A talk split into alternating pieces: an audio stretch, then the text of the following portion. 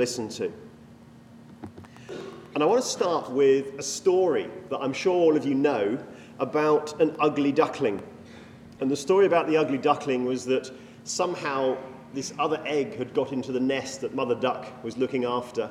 And when the ducklings were hatched, all of the nice little fluffy brown ducklings were there, but one of the ducklings didn't look like the other duckling, and it was sort of white and different and had a strange shaped beak. And as they grew up, all the other ducklings started taking, taking the mickey out of this ugly duckling and saying to it, Look at you, your coat's the wrong colour.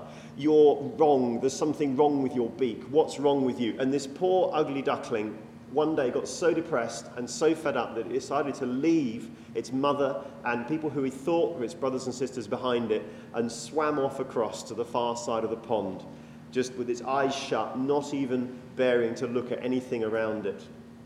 And these other birds came to swim up to it and, and they said, Wow, look at you. You're amazing.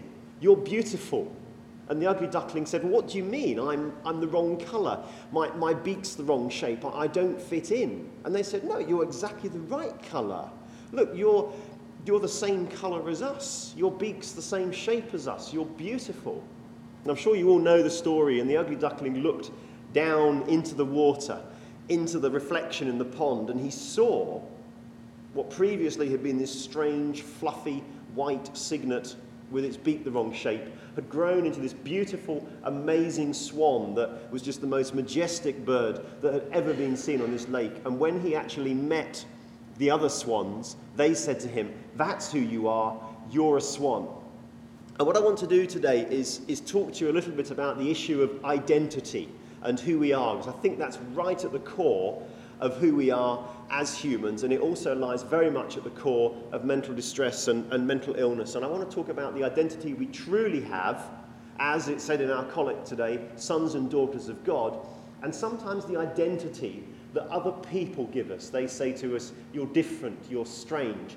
And that, ident- that misidentification often comes from people who don't get us, who don't understand us. They don't understand that we are the sons and daughters of God and that God is interested in us.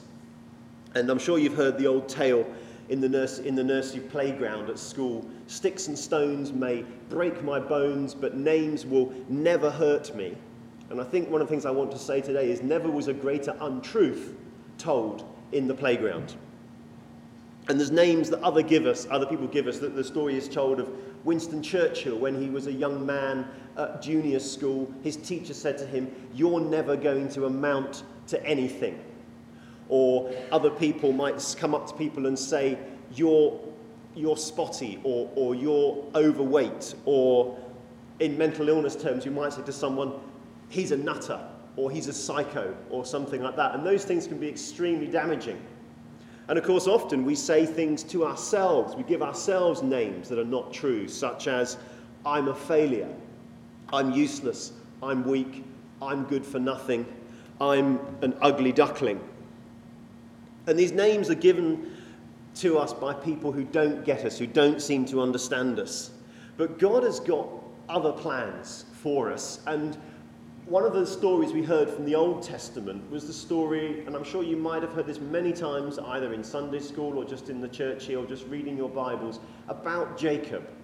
And Jacob was this young man, and to cut a long story short, he spent his whole day hanging around his mother's skirts. He really wasn't a man's man. He was really just hanging around in the kitchen. He'd never really grown up. And his mother had called him the name Jacob, which means deceiver.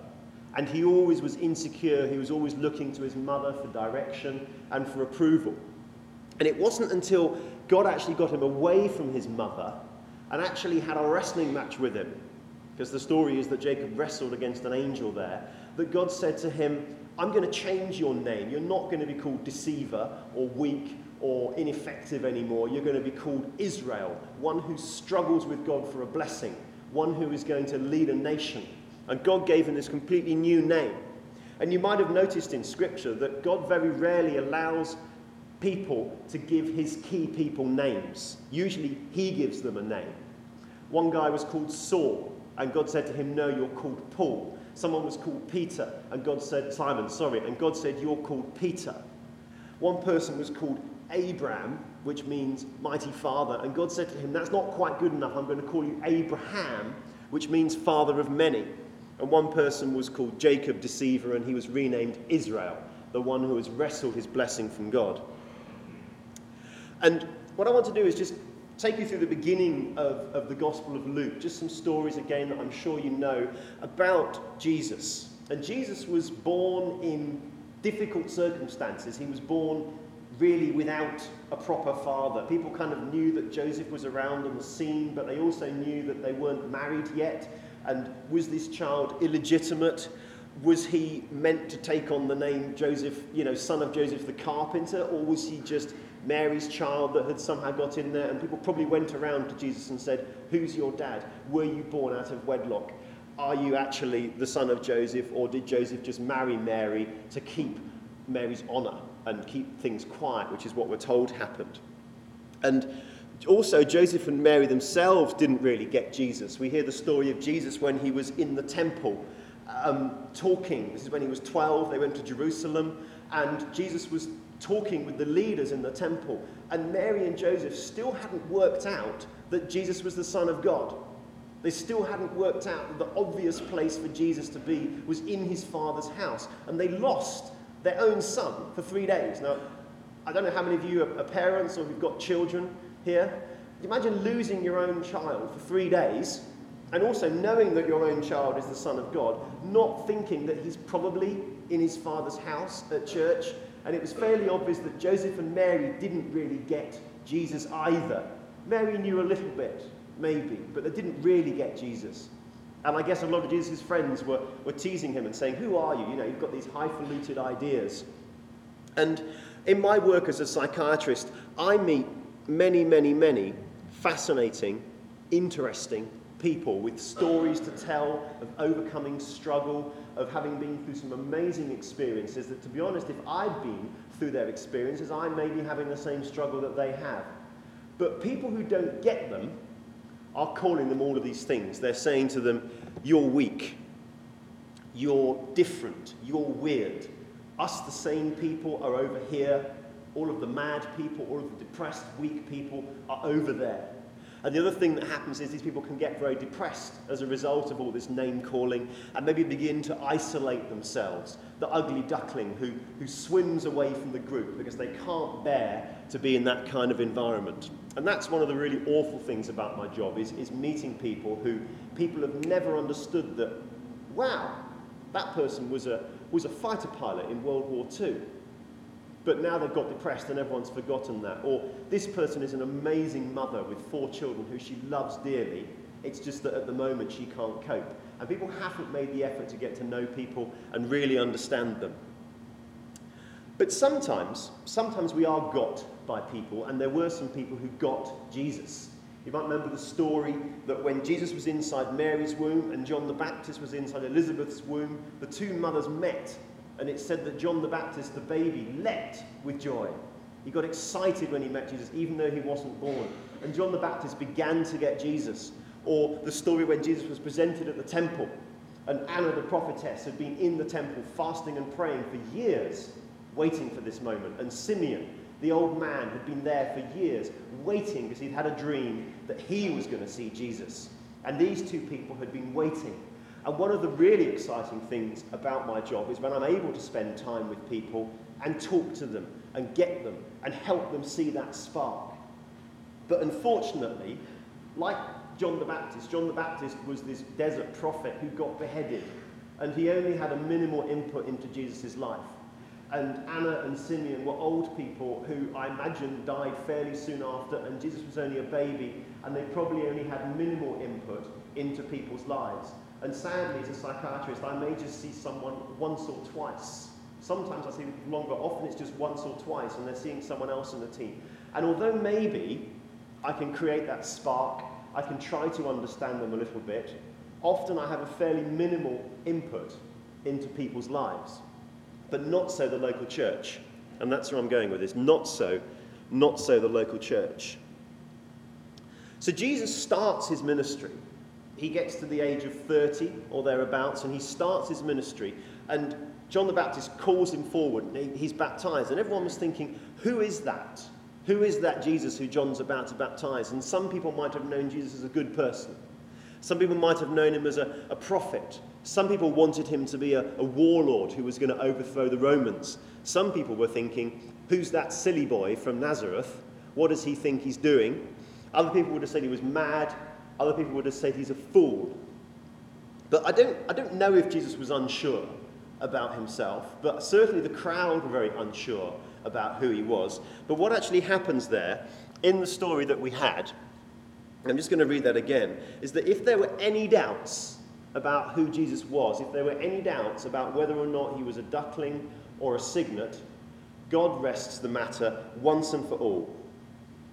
And what we hear is that when other people were being baptized, Jesus was baptized too, and as he was praying, heaven was opened, and the Holy Spirit descended on him in bodily form like a dove, and a voice came from heaven and said, You are my Son, whom I love, and with whom I'm well pleased. And God settled the issue of Jesus' DNA once and for all. And he said, This is my son. You know, you're not illegitimate. You're not a mistake. You're my son. Whom I love unconditionally, without limits. Just the fact that you have my DNA, that you have a pulse, that you are human, you are my son. And the collect said, We are God's sons and daughters. And with whom I'm well pleased. And don't forget, Jesus hadn't done anything to earn God's approval at this point. All he'd done was stand up and say, God, this is my life. I'm going to face and walk towards Jerusalem now. But he hadn't done that yet. All he'd done was stand up, and God said, I am pleased with that. And then, if you've got any questions about who Jesus is, there's this massive, great long genealogy, this great long list of these names in the Bible. And I'm not going to try and read it out because I'll probably get most of them wrong. But he goes on. Jesus himself was about 30 years old when he began this ministry. He was the son, so it was thought, of Joseph, and you can think that if you want, but then it goes on. He's the son of Heli, the son of Levi, the son of Joni, and it goes through, and there's some famous names in there the son of David, the son of Judah, the son of Noah, the son of Seth, the son of Adam, the son of God. And that's why that passage is there, because everyone misunderstood Jesus, but God didn't. God knew exactly who Jesus was.